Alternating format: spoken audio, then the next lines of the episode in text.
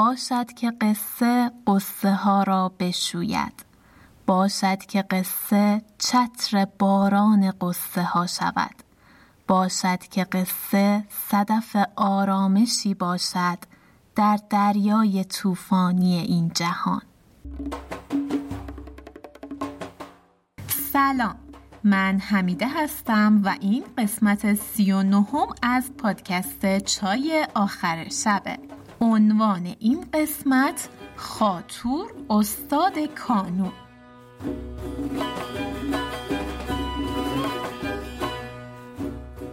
امیدوارم که حالتون خوب باشه و از اینکه در این لحظه چای آخر شب رو برای شنیدن انتخاب کردید صمیمانه ممنونم.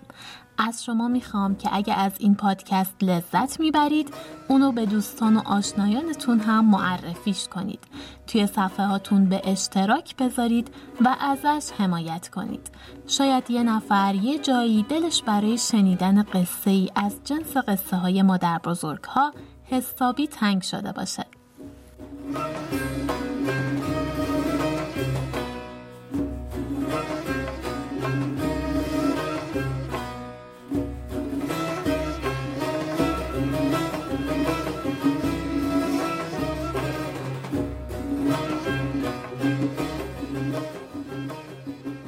قسمت قبلی شاهد اتفاقات خیلی خوبی بودیم. سمک قلعه فلکی رو به دست گرفت و شروان لشکر بیرون قلعه رو شکست داد و این خبر رو به خورشید شاه که دادن حسابی خوشحال شد و بالاخره محپری رو بعد از مدتها دید و با خودشون بردنش به لشکرگاه. اما وقتی خورشید شاه از محپری طلب وسال کرد محپری سر باز زد و خواست که به پدرش نامه بنویسه و طبق قاعده برای این کار پیش برن. خورشید شاه هم فورا نامه نوشت و به سوره حلبی داد تا ببره پیش شاه فقفور از اون طرف سمک به سمت ماچین رفت تا به گفته خودش ارمنشاه رو دست بسته بیاره. اما وسط راه با خبر شد که خوردست به شیدو و صابر و سملاد و خمار هم دوباره در بند هستن و دلارام هم به دربار برگردونده شده. پس کارش بیشتر شد. رفت تا دوباره همه اینا رو هم نجات بده. ترمشه هم که اسیر بود توی قسمت قبل به طرز آشفته حال و غمناکی مرد. حالا بریم ببینیم وقتی نامه خورشید شاه به فقفور می‌رسه چه اتفاقی میافته.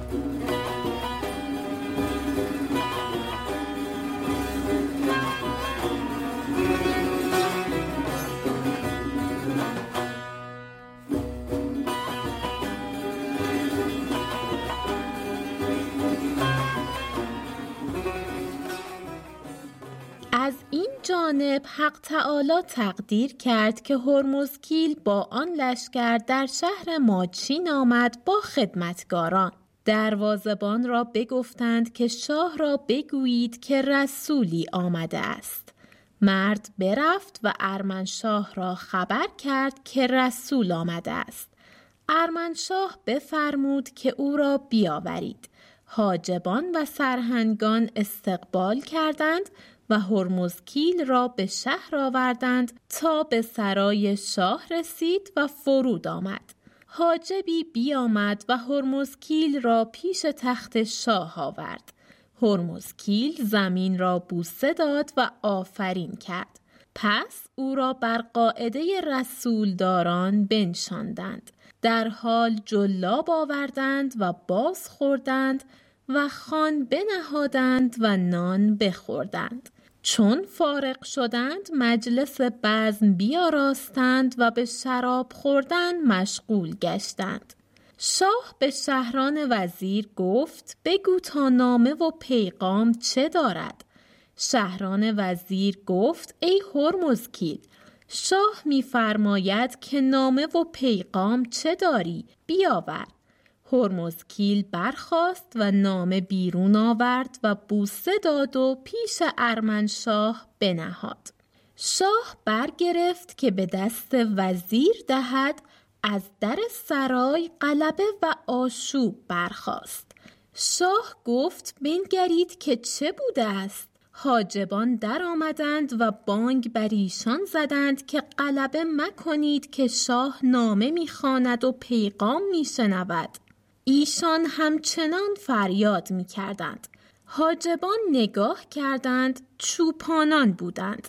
می‌گفتند که شاه را بگویید که از قلعه فلکی نشانی نمانده است. همه خراب کرده اند و مردمان قلعه همه کشته اند حاجبان دلتنگ شدند. گفتند یک زمان خاموش باشید تا شاه پیغام بشنود. حاجبان باز آمدند. ایشان خاموش شدند. شهران وزیر نام خواندن گرفت و شاه مستمع تا بدان جای رسید که به قلعه فلکی رفتیم و خراب کردیم و محپری را بردیم و دیگر گفت که رسول و بندیان باز فرست و آن تهدیدها که کرده بود همه معلوم کرد. برا شفت و گفت احوال قلعه فلکی بازگوی که چون گرفتهاند. وزیر گفت می‌گویند که قلعه را خراب کردیم و محپری را بردیم. اکنون بندیان را باز فرست تا بازگردیم. شاه گفت بلی بروید و احوال قلعه باز دانید حاجبان خدمت کردند و گفتند ای شاه چوپانان در زیر قلعه فلکی بودند. قلعه را دیدند خراب کرده. عجب داشتند. چون پاره ای راه بیامدند کشتگان دیدند بر هم افکنده و در میان کشتگان برمیگشتند و نظاره می کردند که ناگاه ناله ای شنیدند. پیش آن شخص آمدند. او را بپرسیدند و جواب نمی‌داد. او را باز نشاندند. آب خواست. آب دادند تا اندک مای رمقی به وی آمد. گفتند شما را از بحر چه بکشتند و قلعه را چگونه خراب کردند؟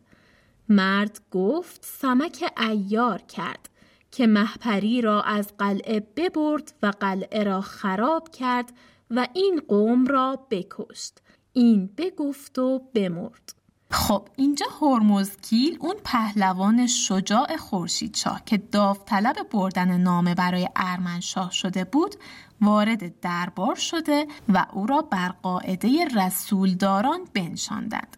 یعنی هر کس که به دیدار شاه می‌رسه بر حسب مرتبه ای که داره ازش پذیرایی میشه و باهاش برخورد میشه. حتی نشستنش هم رسم و قاعده خاصی داره که لابد کجا باید بشینه مثلا. بعد جالبه که شاه باهاش مستقیم حرف نمی‌زنه.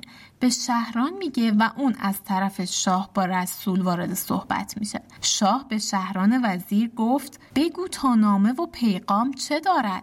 چوپانان هم که همزمان با نامه می‌رسن به دربار و خبر خراب شدن قلعه رو برای شاه میارن. و شاه که از شنیدن این خبر عصبانی میشه میگه احوال قلعه فلکی بازگوی که چون گرفتند و انگار اون چوپان هایی که اومده بودن و خبر خراب شدن قلعه رو آورده بودن بین کشتگان هم گشته بودن و از یکی از اونا که هنوز زنده بود ناله ای شنیدن. بهش گفتن شما را از بحر چه بکشتند و قلعه را چگونه خراب کردند؟ مرد گفت سمک ایار کرد که محپری را از قلعه ببرد و قلعه خراب کرد و این قوم بکشت. این بگفت و بمرد. انگار نقش این شخصیت توی داستان همین بوده که تا اینجا زنده بمونه و اون چیزی که دیده بوده رو بگه و بعد بمیره بریم ببینیم که در ادامه چه اتفاقی میافته.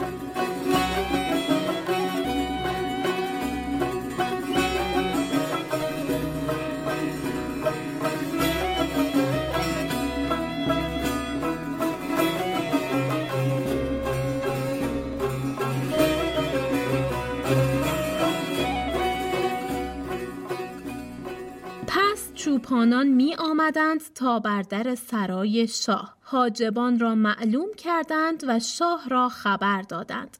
بفرمود که ایشان را درآورید.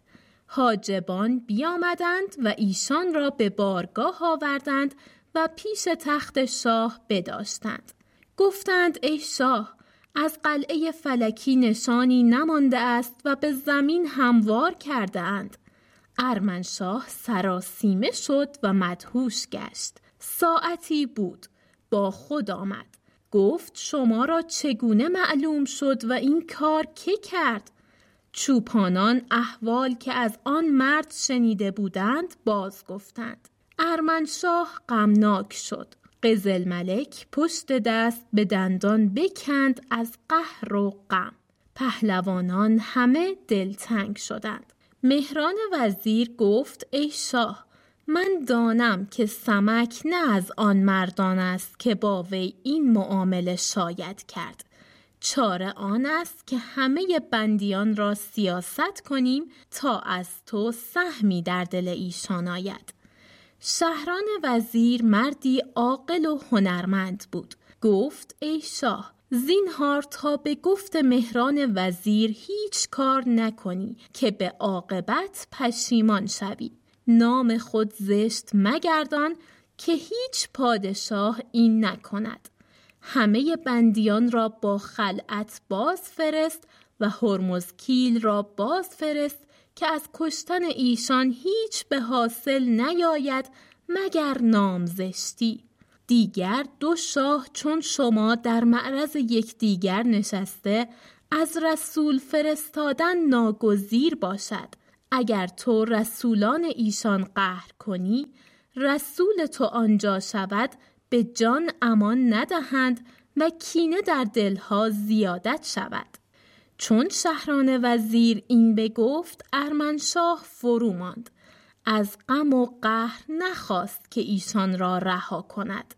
اما مسلحت چنان دید که هرمزکیل را به جایگاهی فرود آورند و خوردست به شیدو و سیاهگیل و سام را پیش او برند تا وقت دستوری آید. قزل ملک به خدمت پدر ایستاده بود. گفت ای پدر این چه کار است که تو می‌گویی؟ از این بدتر چه خواهد بودن که ایشان با ما کردند؟ و قلعه فلکی خراب شد و گنجی که در جهان بدان صفت نبود و کس ندیده بود ببردند. از بحر آن کار پنجاه هزار سوار سر در خاک شد. چهار مرد از ایشان داریم باز فرستیم. به یک بار همیت از ما رفت. عاجز ایشان باشیم تا هرچه خواهند کنند و فرمایند من بدین کار همداستان نباشم و نام خود زبون نکنم. حالا اینجا دوباره خود چوپانان میان پیش شاه و خبر رو میدن. متن میگه ارمنشاه سراسیمه شد و مدهوش گشت. عجیب بود شاه با اینکه قبلا خبر رو شنیده بود وقتی از زبون خود چوپانها میشنوه انگار تازه باورش میشه و قش می‌کنه. ساعتی بود با خود آمد یعنی به هوش اومد هوشیار شد. اینجا نظر مهران رو هم شنیدیم که به شاه گفت چاره آن است که همه بندیان را سیاست کنیم تا از تو سهمی در دل ایشان آید. اما شهران باهاش مخالفت کرد و به قول راوی مردی عاقل و هنرمند بود. گفت ای شاه زینهار تا به گفت مهران وزیر هیچ کاری نکنی که به عاقبت پشیمان شوی. انگار شهران مهران رو دیگه کاملا شناخته. دلیل هایی هم که میاره منطقیه. از کشتن ایشان هیچ حاصل نشود مگر نامزشتی و دیگر دو شاه چون شما در معرض یکدیگر نشسته از رسول فرستادن ناگزیر. اگر تو رسولان ایشان قهر کنی رسول تو آنجا شود به جان امان ندهند و کینه در دلها زیادت شود. اما قزل ملک پسر ارمنشاه حسابی مخالفت می‌کنه و بهش بر می‌خوره که بخوان رسول و زندانی ها رو با خلعت پس بفرستن میگه ای پدر این چه کار است که تو می‌گویی؟ چهار مرد از ایشان داریم باز فرستیم؟ به یک بار همیت از ما برفت. همیت یعنی غیرت و یک کلمه عربی هست. من بدین کار هم داستان نباشم و نام خود زبون نکنم. جالبه با وجود اینکه الان کاملا توی موضع ضعف هستن باز قزل ملک اینطور جسورانه و بیپروا به دنبال ادامه خشونت و لجبازی خودش هست. کلمه همداستان هم اینجا خیلی توجه منو جلب کرد. در معنی همدست و همکار که امروز استفاده می کنیم انگار اون زمان همداستان به کار می رفته یعنی توی یه داستان و یا یه ماجرایی بخوای همکاری داشته باشی. اما کانون اینجا بیکار نبوده و یه فکرایی داره تو سرش. بریم ببینیم چه نقشه ای کشیده.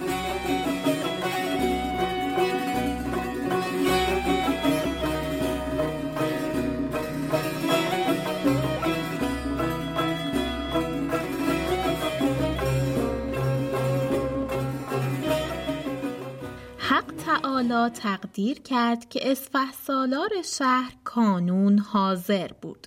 چون هرمزکیل از بارگاه بیرون رفت پیش قزل ملک خدمت کرد. گفت ای شاهزاده دل مشغول مدار ایشان را به کار خیش رها کن و پادشاهان را از آمدن و شدن رسولان ناگزیر باشد. بنده بر خود می‌گیرد که برود و محپری را بیاورد و خورشید شاه را نیز.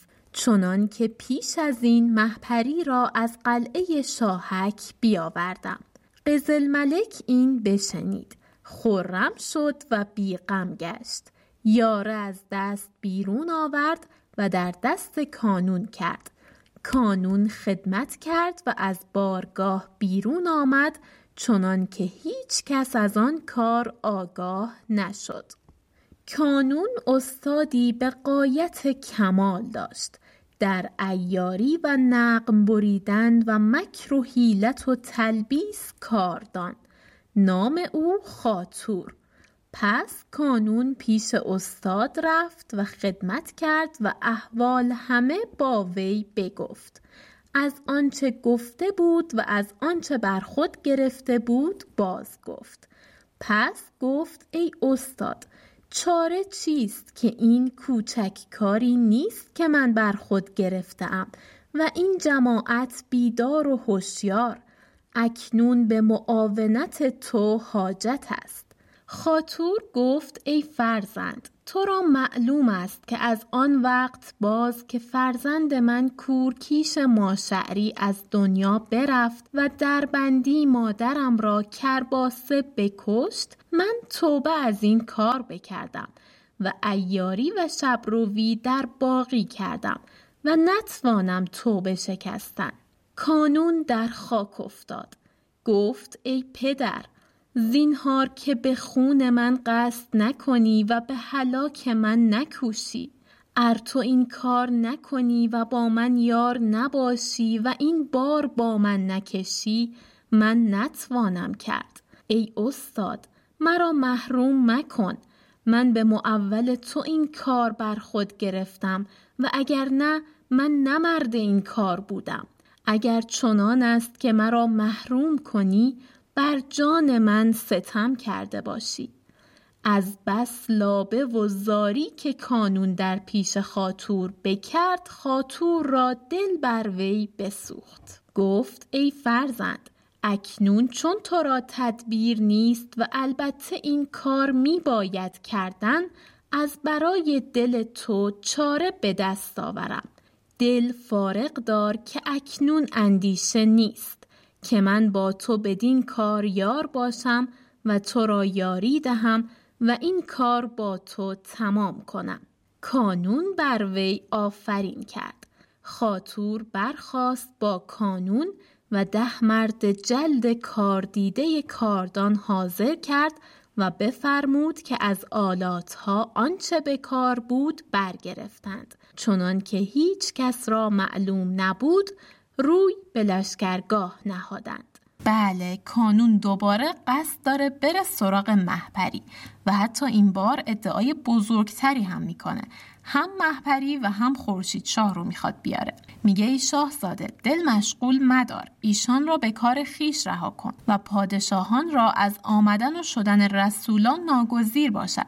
بنده بر خود می‌گیرد که برود و محپری را بیاورد و خورشید شاه را نیز. نوع صحبتش اونجا که میگه دل مشغول مدار جالبه.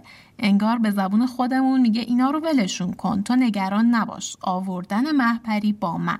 اما حداقل کانون که از قزل ملک با تجربه تره اینو قبول داره که باید رسولان رو برگردونن.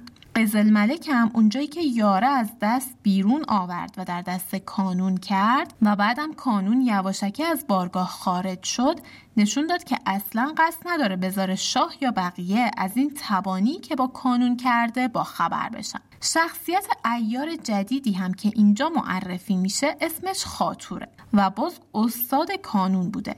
معنی اسمش با املایی که توی کتاب داره مشخص نیست.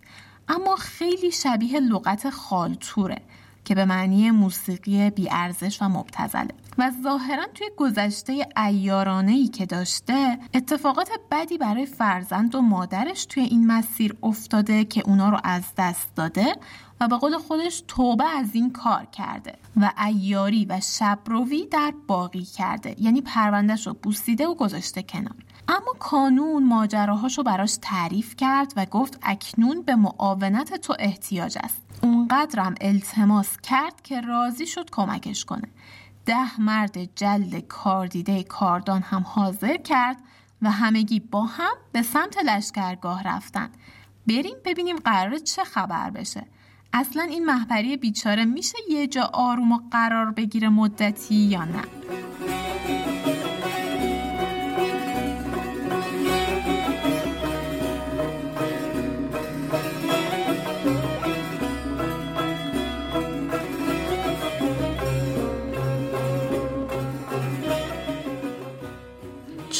ایشان برفته بودند ارمنشاه با شهران وزیر گفت چونی با این لشکر؟ شهران گفت ای شاه نامه فرستاده ام و لشکر خواستم تا ما را لشکر نرسد با ایشان در نتوانیم آویختن. تو رسولان را ترتیب کن و جواب نامه باز فرست که لشکر خانده ایم. پادشاه بی لشکر کاری نتواند کردن. لشکر برسند و با شما درآویزیم و کینه لشکر در مرغزار گوران که کشته اند باز خواهیم و اگر محپری را به مردی از قلعه فلکی برده اند جواب مردی شما باز دهیم و طلب مال باز کنیم. تا ایشان را بدین سخن پای بسته شود تا آن وقت که لشکر ما برسد. دیگر کانون به کاری رفته است. باشد که بتواند کردن. چون شهران وزیر این سخن بگفت شاه را پسندیده آمد. گفت رسولان را خلعت فرمای و بفرست. این بگفتند و پراکنده شدند و شب در آمد و بگذشت.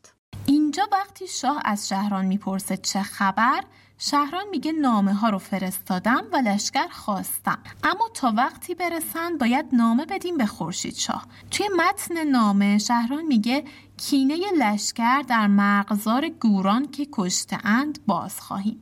این مرغزار گوران همون جایی هست که وقتی سپاه خورشیدشاه و قزل ملک با هم در حال جنگ بودن هامان با لشکر زیادش رسید و همه لشکر قزل ملک رو از بین برد. بنابراین یه جورایی براشون حالت انتقام گونه داره. بعد شهران میگه تا ایشان را بدین سخن پای بسته شود تا آن وقت که لشکر ما برسد. پای بسته شود ترکیب جالبی بود. یعنی پاشون بسته بشه نتونن اقدامی کنن می‌خواد یه جورایی وقت بخره برای خودشون. بریم ببینیم در ادامه چه اتفاقی میافته.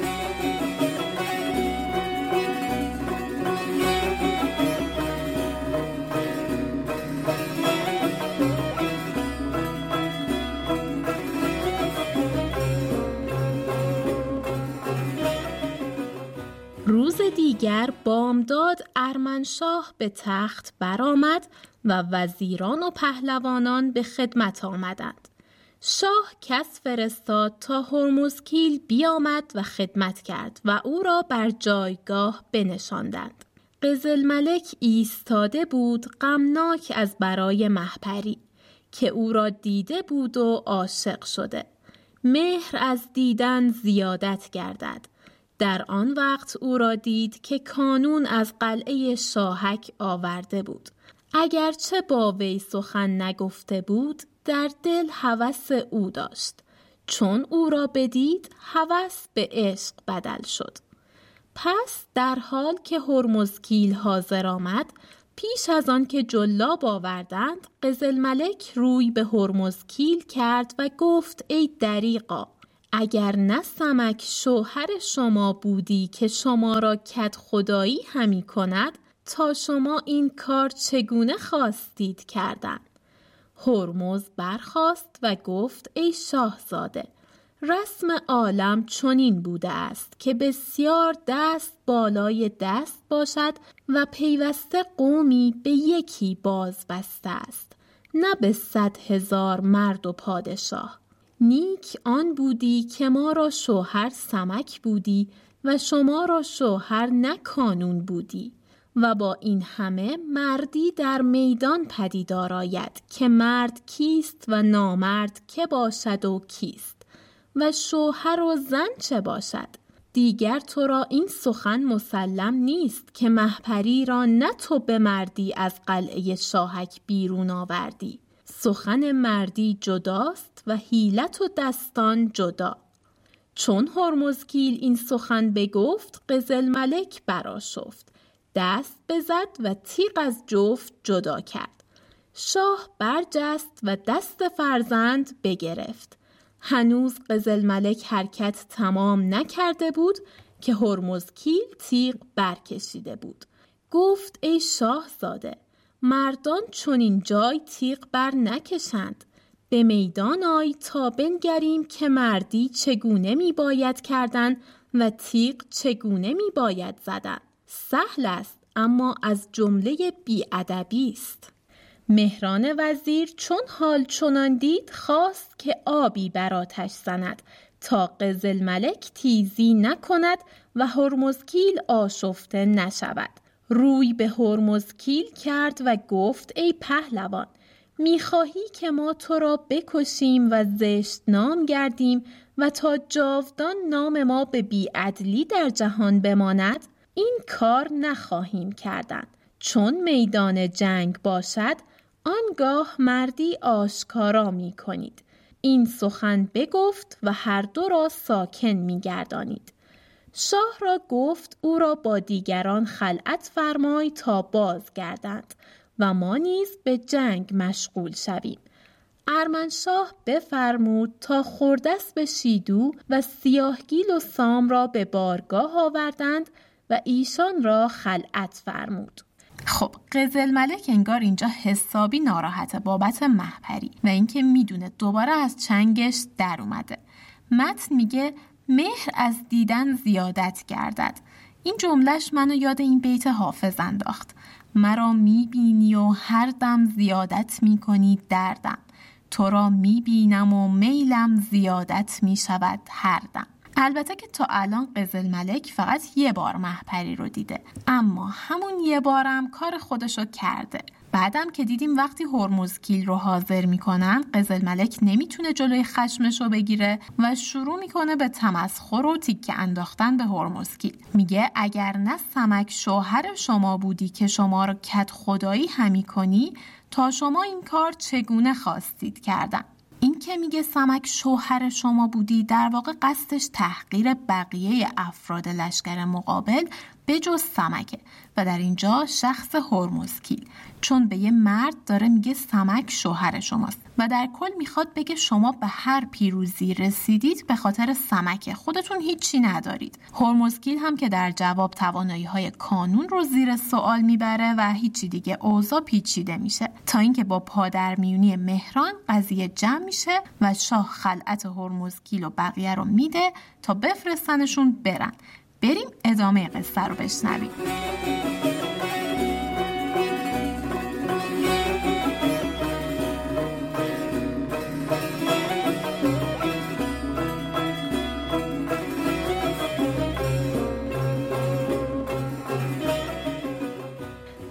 شهران وزیر نامه نوشت چنان که پیش از این شاه گفته بود و باز نموده که کارهای پادشاهان بر یک حال نماند و سبب بازداشتن رسول بر گفتاری چند بیهوده بود که در بارگاه بگفت و پهلوانان که از مساف آورده بودند و احوال بخواهیم افکندن که جامعه قافلی در پوشیم. کس فرستاده ایم و لشکر خوانده. چون سپاه برسند جنگ بسازیم و بندیان و رسولان باز فرستیم بعد از این آنچه باشد خود دانسته آید. و سلام نامه تمام کرد و مهر برنهاد و به هرمزکیل سپرد و با خلعت ایشان را گسیل کرد.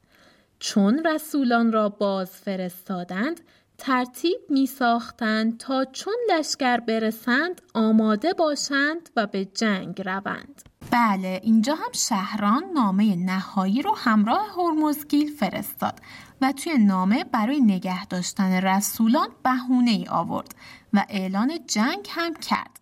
یه جا توی نامه گفت بعد از این آنچه باشد خود دانسته آید.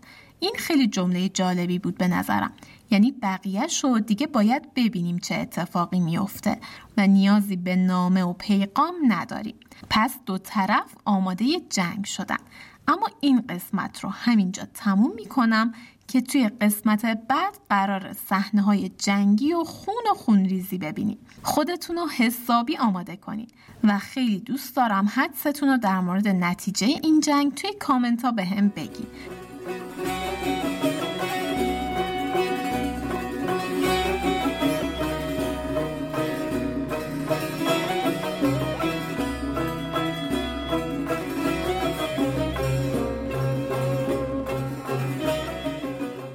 اینجا پایان قسمت سی و نهم از پادکست چای آخر شبه که دیماه 1400 منتشر میشه. اگه از محتوای این پادکست لذت می‌برید اونو به دوستان و آشنایانتون هم معرفیش کنید. تا برنامه بعدی شب و روزتون خوش و خدا نگهدار.